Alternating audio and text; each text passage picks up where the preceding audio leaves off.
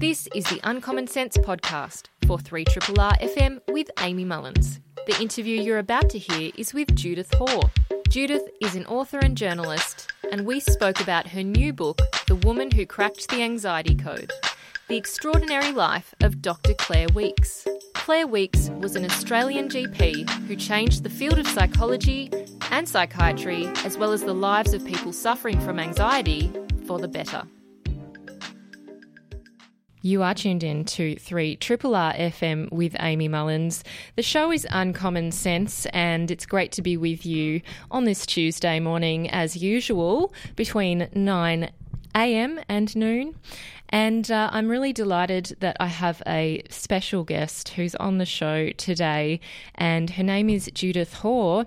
And Judith um, has done a fantastic job of writing about a really fantastic figure of history that we really have forgotten, um, and that is beyond disappointing to me. Not that surprising, I've got to say, having worked in uh, history and women's history and women in leadership myself for a number of years. It seems to happen all too often, and it's great to see that Judith is correcting things and uh, making the broader community aware of the great work of Dr. Claire Weekes because a number of people um, in the medical profession and in psychology, and also those who have themselves um, dealt with issues around anxiety and anxiety related conditions um, might be aware of Dr. Claire Weekes' work. Um, it is quite prominent nowadays, and um, certainly at the time, she fought against some huge barriers to being heard and respected by her colleagues.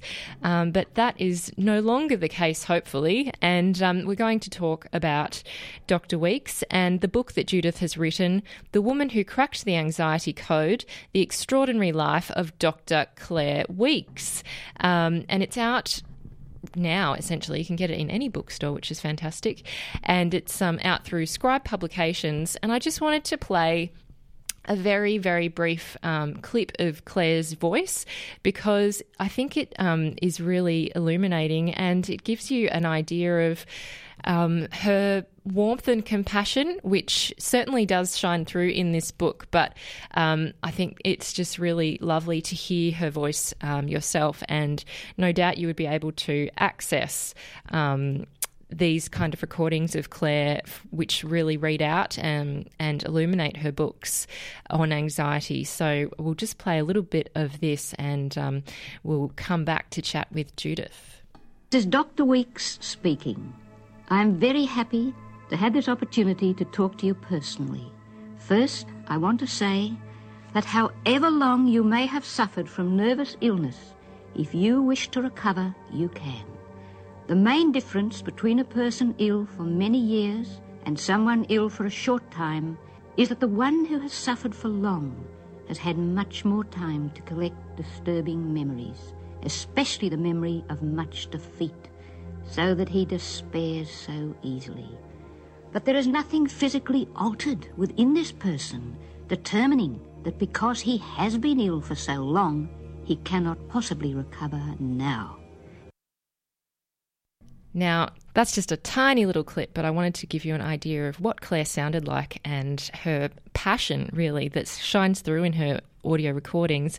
And I welcome now Judith Hoare, the author of the book we're going to be talking about. And thank you so much, Judith, for joining us today. Oh, thank you, Amy. It's lovely to be here. It's a pleasure to have you on the show. And really, this is quite an achievement, the book you've written. Um, and I've got to say, I'm not surprised that you um, are a journalist in a past life because it reads so well. Um, it's so engaging, you don't even realize that you've, you know, consumed 50 pages in a very short period of time. So I appreciate the way that you've articulated her story as well.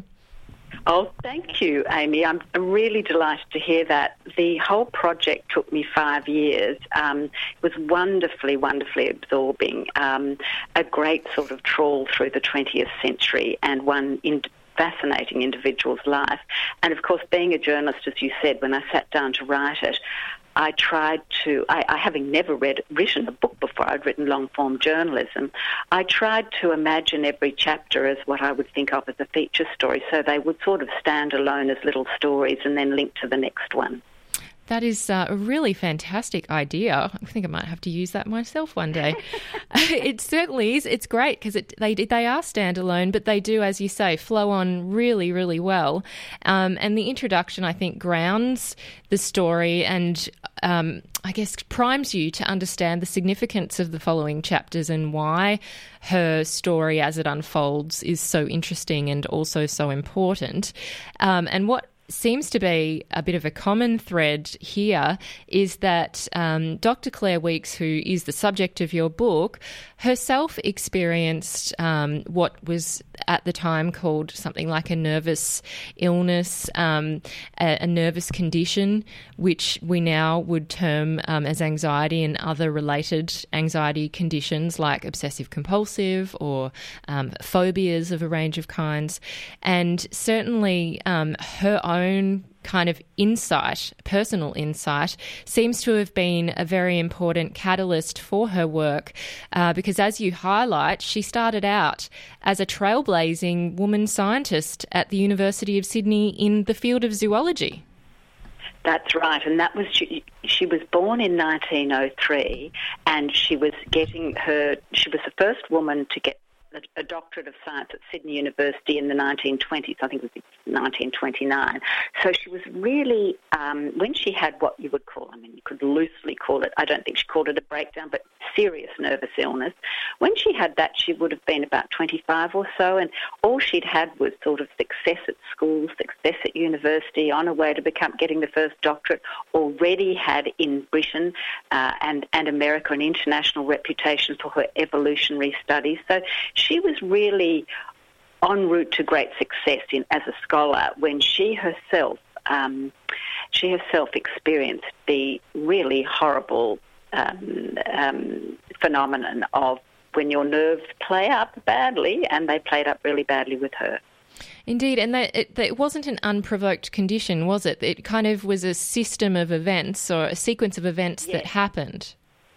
That's that's right, and that's really important to understand, Amy, because to understand with her work is she had a phrase for this. She said when people get nervous illness, she said they have been sensitized by something. This is a very key concept. Now, she herself that that means you're ready for your body's receiving stress in an overly um, aroused sort of way. Everybody knows that feeling from after the end of a busy day, but for people when they get really um, anxious or nervous, you know, it's really high levels of sensitization. Now, in her case, and she thinks it's true in a lot of people's case, it often follows illness. Um, I mean, you only have to look at the experience of a woman who's had a child, the fatigue that follows, to see how sensitization can set up. Um, and in her case, she was wrongly diagnosed with TB. She'd had um, some very bad attack of tonsillitis or something, and in the end they decided she had TB. TB. They popped her in a sanatorium, which was a horrible experience because she was sort of exiled from home, put in quarantine, isolated from people, and you were surrounded by death and dying, which could possibly be you in a short period of time. So that was, of course, added to her stress.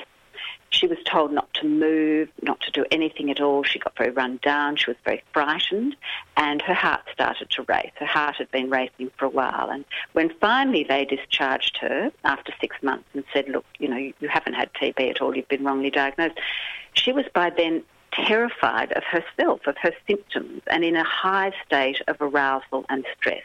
And that's what started her on this. That was the initial um, impetus for the work that was to take place over 50 years later. Indeed, and um, and interestingly, she also had some quite formative experiences with the medical profession herself, which set her on a path of empathy and, as you highlight, a way to not practice medicine. That's right, because when she was discharged, she was um, she went to stay with a friend to recuperate, still with her heart racing, still bewildered by these this fear that had overtaken her, fear of her own body and herself, and why she was feeling so utterly terrible and stressed. And she thought maybe the friend's husband, who was a doctor, might help her. And when she woke in the middle of the night with her heart speeding and she thought she was going to take a last breath and she was dying and she called out to her friend and her friend husband wouldn't come to see her and said, I'm not going to go and see her. She'll think she's worse than she is. And he was actually right. She wasn't dying of a heart problem or there was nothing like that. It was just fear that was driving her heart. But because he didn't explain, this was left unexplained, she had two more years of suffering where she, she, she, she went back to university, she finished her doctorate with a heart beating with this terrible feelings of anxiety she couldn't control. And uh, she got on a boat to England and she arrived in England just a complete nervous wreck. Mm. And can you tell us that really important moment that she cites, um, which changed her perspective and flicked a switch in her, and the kind of insight that she gleaned from um, this man who really, um, I, as soon as she mentioned her symptoms, identified what the problem was almost immediately? He did, and this is what's so fascinating, and what's fascinating about context and the 20th century with anxiety because, you know, anxiety is not a new modern phenomenon. You imagine the anxiety of being in the trenches in World War One. Well, that was where this man, when she arrived in London, she was working in the top floor of the University College London on the next stage of her research into reproductive evolution in lizards.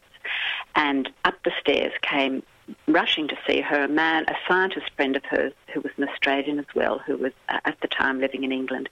He rushed up to see her. She hadn't long arrived in London. Was a nervous wreck, and she said to he said, um, "How are you?" And she said, "I'm just terrible. I can't go on." And he said, "Well, what's wrong with you?" And she said, "I just, I'm just I have this racing heart. I'm consumed with these feelings I can't explain. I just feel so dreadful. And he looked at her and he said, Oh, well, he said, that's nothing. He said, That's, we all got that in the trenches.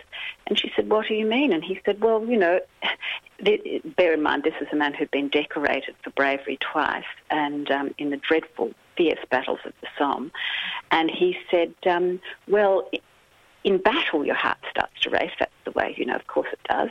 But he said when the battle was over, people, soldiers would find their hearts continued to race and they were still consumed by fear.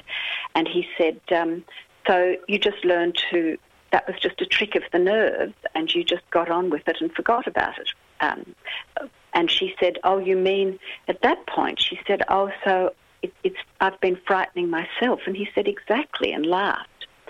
And uh, so she, that she said that was the blinding insight that that she was making her own symptoms worse by being frightened of them. And she said, "Well, if that's what's happening, I will go to sleep every night with my heart palpitating if necessary, and I will just just accept it." And she said the symptoms cleared up in after two years of a racing heart and terrible invasion invading feelings of anxiety. She said she was almost immediately fixed by this simple explanation. Indeed, and um, it's important to point out that she had seen a, one of the top cardiologists to rule out a kind of underlying clear biological cause that could be discovered through the testing that was available at the time. So, um, you know, there are certainly a number of people who may actually have heart conditions that are sometimes, it, even today, particularly with women, um, put down to anxiety. So it also can um, sometimes be interpreted in the wrong way in the other direction too. That's actually really a very important point, Amy, and I'm terribly glad you mentioned that mm. because, mm. um, um, for example, and and Claire Weekes finally training as a medical doctor herself would be the first to say, go to your doctor and rule out any underlying conditions. Absolutely. And of course, one of the really um, treacherous organs in the body is the thyroid, which can mimic nervous disorders and it can cause your heart to race if you're hyper. So it absolutely is critical. But once you've cleared, once you've been cleared of that, um, uh, of, of some underlying condition, it's then important, I think, to understand how powerful the mind-body connection is. And I, I feel sure lots of listeners can think of all sorts of bits of their body that can respond um, very swiftly to can be the stomach to stressful events or whatever, or the skin. So we all know that mind-body connection. Indeed. Um, it's really, you can't separate the body from the brain. They are uh, quite literally interconnected through neural networks. So, um, as you say, they, it, it, is, it is all interrelated, and that's why meditation has become such a um, big thing in the modern era and um, becoming more and more popular. Um, I'd like to just touch on some of the thinking at, at the time um, and also the approaches that were taken when Dr. Weekes was experiencing these symptoms herself um, and also then writing books about her experience and her recommendations once she um, became a medical practitioner herself, um, it seemed as if there was a very, very backwards way of approaching mental health and that there were, in very extreme circumstances, people who were receiving shock therapy and were even encouraged to undertake brain surgery to rectify some of the experiences they were feeling. Um, and this was often because um, it, it, appears that psychiatrists felt quite impotent in terms of the um, I guess, talk therapy options that they had open to them and were still quite guided by the very um, misguided in many ways uh, approach of Sigmund Freud, whose um, approach and language around the ego, the id, transference, penis envy um, was highly problematic, the Oedipus complex, um, and perhaps in, in a number of ways has since been discredited. Well, and I'm sort of unprovable. Mm. You know, that was the that was the extraordinary thing when you think of how dominant that thinking became underpinning psychoanalysis in the 20th century. Yes, well, this was what was so much fun about the book when you started to sit down and think, well, where did her wonderful ideas of acceptance, of accepting your symptoms, which was at the heart of her treatment, was don't fight, accept. And that's what allows the body to down-regulate itself instead of just continuing to feed the fear cycle. Um, so where did she get that insight from? And when you go back in history, you find in the 19th century, even Darwin wrote a book called On the Expression of Emotion in Humans and Animals, and there was a number of other scholars, William Cannon from the US, who saw this mind-body connection very clearly um, in the 19th century. But somehow, in the 20th century, um, with the, I think, well, not somehow, certainly with the help of Freud, it, that biological, that mind-body approach got derailed by just looking into the mind itself as if it was some sort of separate thing, even though Freud really clearly understood somatism or the way in which distress was expressed in the body, he, he got terribly interested in the dark unconscious um, life of people and of his own dark unconscious life. But he he took psychiatry, particularly Americans were influenced by it, um, down this course, which was sort of the mind and dredging into the mind and looking for all of these reasons that dated back to childhood, had a lot of sexual content. Now she just took a much more simple approach, which was more an she was more an inheritor of the 19th century mind-body tradition, and I think Amy, it's important to understand that being trained as a scientist and a doctor, she took that very practical approach to the mind and the body. She wasn't trained as a psychologist or a psychiatrist, so she didn't um, benefit or, or, or, the opposite from that sort of training. So I think when she sort of wrote her first book at the age of 57, um, 59, 59, which was published in 1962. They were very um, thoughtful, scholarly, but simply written books for the general public about the mind-body connection. That was so fresh for people because, and so simple to understand the way in which the body became and mind became engaged in this terrible dissonant symphony of nervous illness and the simple way she tried to suggest people could steady themselves and settle down, if you like. And that was so different to this lying on a couch for week in, week out, paying lots of money, and then possibly really only adding, as she would say, she'd find people whose little burden of guilt had been exacerbated and increased by, by psychoanalysis. So it had obviously not been working perfectly, that approach. Yes, indeed. And she really did make her work and um, her thoughts highly accessible to the general public. And obviously, you can't duplicate Dr. Claire Weekes um, quite literally, but you can uh, create books and audio and give talks and um, even as she did, offer herself over the phone to people who lived in other countries um, to further I guess, promote this idea, this very pragmatic approach that she used on herself and, and knew worked for her. Um, what really drove her as a medical doctor and a scientist to utilize um, these popular forms of communication, including the media as well as uh, publications, instead of writing a, a, journal article or trying to influence her uh, medical colleagues or psychiatric um, doctors and professionals, uh, which you know didn't really seem to be all that receptive, at least in the in the, her, the psychology and psychiatric fields. Look, that's a really good question, and she makes the point herself um, that she could have gone to. She was a scholar. She'd published lots of scholarly papers. She had a doctorate in science. Um, she'd won a Rockefeller Scholarship. She'd then got her medical degree. And she could have directed it to a, a serious professional community. But when she became a doctor, later in life, in midlife, and she graduated in 1945, and she became a general practitioner and then a specialist. She said the need was so great. She just discovered this ocean of need in the community for people to explain their bewildering, terrible symptoms. The, the symptoms of high anxiety are really distressing. And she said the ocean of need was so great, she she felt she had to go direct to the people. But also, um, I think, too, it's important to point out that it was when she was treating people in her surgery that one of them said, Dr. Weekes, I feel it's really, when I'm with you and you're talking to me, I really feel better and I understand what you're saying. It's very clear. But when I go away, I find it hard to hold on to those ideas. Could you please write it down for me? So she started to make little recordings of her consultations with patients that they found incredibly helpful. And it's, uh, you know, in all of the time I've been trying to contemplate what was it that made her so effective.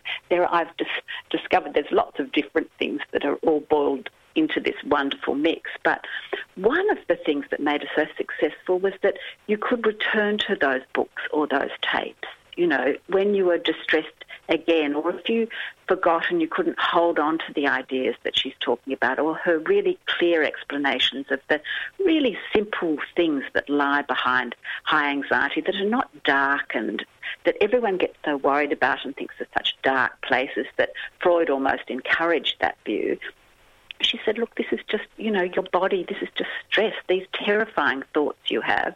If people have phobias, for example, which she didn't have, but if you do, they're, they're just thoughts. They're the thoughts of a tired mind. So all of those explanations of how these things happen, why they happened, how you felt, and how to deal with them. You could go back and refer to that when you had your little tape recording.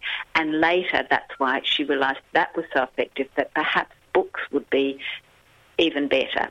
And then there was the challenge was how do you uh, Claire Weekes on a tape recording or in the surgery is very convincing. She's got the authority of a doctor behind her. She's got her own personal, you know, charisma, whatever that is, and marvellous connection with you as an individual. It's possibly very helpful therapeutically and very therapeutic. Yes. But can you do that in a book? And she could. Yeah, it is a very conversational book. I um I actually accessed it online to see what her writing style was like, and uh, it, it is like she's directly speaking with you in a very um, empathetic and yet authoritative way. Um, and it seems like she's also trying to encourage people to not lose hope and to realize that there is most certainly um, a practical simple but not easy way of approaching some of the issues they might be facing in their lives, and that they're, you know, they're not, um, I guess, disordered for having those problems. Like she was saying, it's quite um, a common thing for people to experience. Well, look, I think it is hugely common, uh, common and, and as you know, we know everyone's felt a little bit of stress in their life, even the most relaxed person, but, you know, it can get really out of hand for a surprisingly large number of people can suffer from high anxiety. And yes, it, she had this wonderful way of talking directly to you. She wrote in the first person, you know, I am sitting, you, I am sitting beside you as if, you know, you'll be reading me as if I'm sitting beside you. And she spoke directly to the person that picked it up. And also, I think, Amy, that people because she'd seen so many patients, she'd seen every trick of the nerves, as she would say. She could tell them how disordered their thoughts felt, or how their body was misbehaving, or what they feared might happen now. She understood every trick. She'd seen it in a surgery. She made a lifetime specialty of helping people because she was so passionate that she had not been helped with mm. by doctors, that she was going to make a difference. So I think that a number of factors meant those books were effective. Firstly, she talked directly to people. Secondly, she could they could see she knew what they were going through. They they went, but nobody understands, but you do. So that gave her huge credibility. And then she offered something that doesn't happen to people when they walk into a psychi- psychiatrist or probably even a psychologist. She offered hope. She said, "That's okay. You can be cured." Now, this could sound like snake oil or you know some sort of cultish thing, but actually it came from a very deep experience and belief in her simple approach to the mind body connection and how you could reorder that yourself. Now, as you quite rightly pointed out, it's simple for some people, actually, but it's not simple for everybody. It, sometimes it's not easy at all, and it takes practice. Thus, the utility of those little books. People can practice and go back. But she offered these things that weren't available elsewhere. Hope being built on this enormously credible scholarship. Indeed. And she wrote um, her first book, Self Help for Your Nerves, in 1962. And, um, you know, that she had a number of books since then, and there were eh, various iterations of that title in different countries. But it seems like she did get a, a very big following, um, and that people did sit, kind of develop a personal connection with Claire.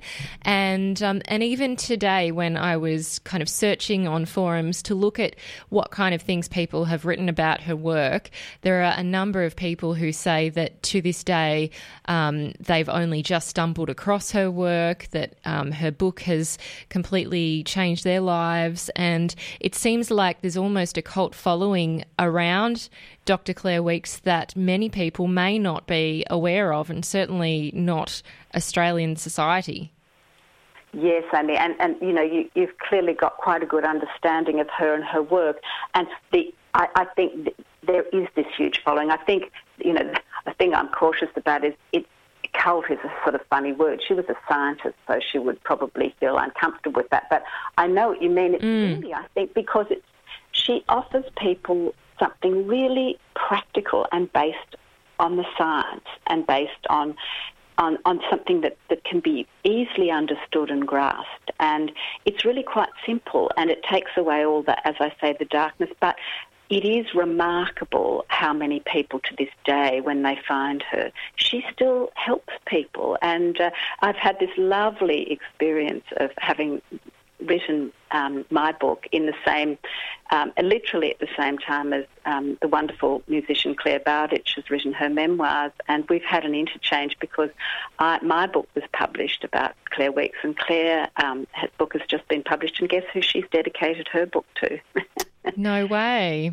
Claire yeah, Weekes. Dr. Dr. Claire Weekes. Wow. So grand legacy. So, you know, and when I got in touch with, we got in touch with each other mm. and uh, she called it the Weekes and she said she saved my life, you know. Now, that's a very contemporary example of the, and this sort of thing, of course, Dr. Weekes herself got used to travelling the world and having people just people, individuals and their families just saying, thank you. You saved my life, my sister's life, my husband's life, um, because it certainly wasn't all women. Um, my, I'm a pilot, you got me back in the air. I mean, she became almost, she became so used to that experience. And what she missed out on, of course, was the um, professional regard. But she, this extraordinary, long, wonderful global footprint remains to this day, but it's invisible but connected with all of these people you're reading about online and little examples like Clare Bowditch that I tripped across just as I'm writing the book. That is just fascinating and so surprising to hear. I'm speaking with Judith Hoare, who's the author of the book The Woman Who Cracked the Anxiety Code The Extraordinary Life of Dr. Claire Weekes. Um, yeah, I was interested that your introduction is actually titled The Uncommon Sense of Claire Weekes. So we also have some overlap because this show is called Uncommon Sense. Maybe that's why I relate to her approach so well. Um, that's right. Yeah. But I'm also interested in the people who actually did at the time pick up on her work and recognize the value of it and then utilize it in their own practices and then even how her um, I guess methodology and approach is used today and how it might have evolved over time. Could you share with us um, how what her impact and influence has been?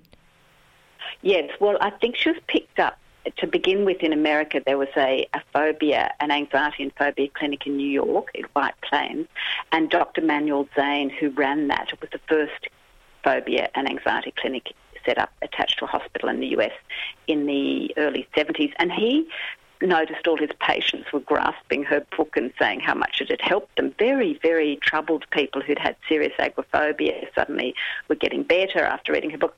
So he was the first doctor in America to see she had something special.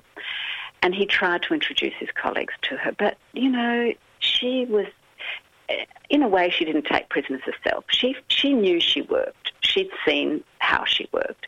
And she'd seen how they didn't work. So when she addressed them, I think she basically didn't pay any attention or respect possibly to their approach. She was standing up there saying, this is how I do it and this is what works. And so a lot of the professionals who are in, in, immersed in psychoanalytic Freudian approaches just rejected her. But Dr. Zane didn't, and a number of other really disillusioned psychiatrists who'd been struggling to, to get their patients better over years and who were professional enough to see that what they had learned at university and what they were practicing in their surgeries wasn't working. And a number of them in America changed their approach and picked up on hers. Now, not all of them by any means. There wasn't a professional takeover, but some did. And in the and in England, her work started to become recognised there professionally.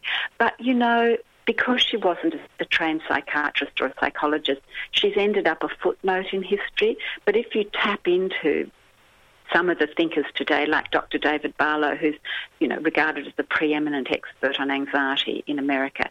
He's in his 80s now, but he will say she changed the lives of tens of millions of people for the better with her very astute ideas. That really what is happening to people, the problem is not outside them. It's not that phobia or the, the, the thing they're worried about. The problem is inside them. It's the fear of the fear. And that that brilliant insight that it's what's inside you, that you're frightened of yourself, that you're frightening yourself, that it's not fear of the agora, the out the marketplace that keeps a person inside, it's fear of those feelings.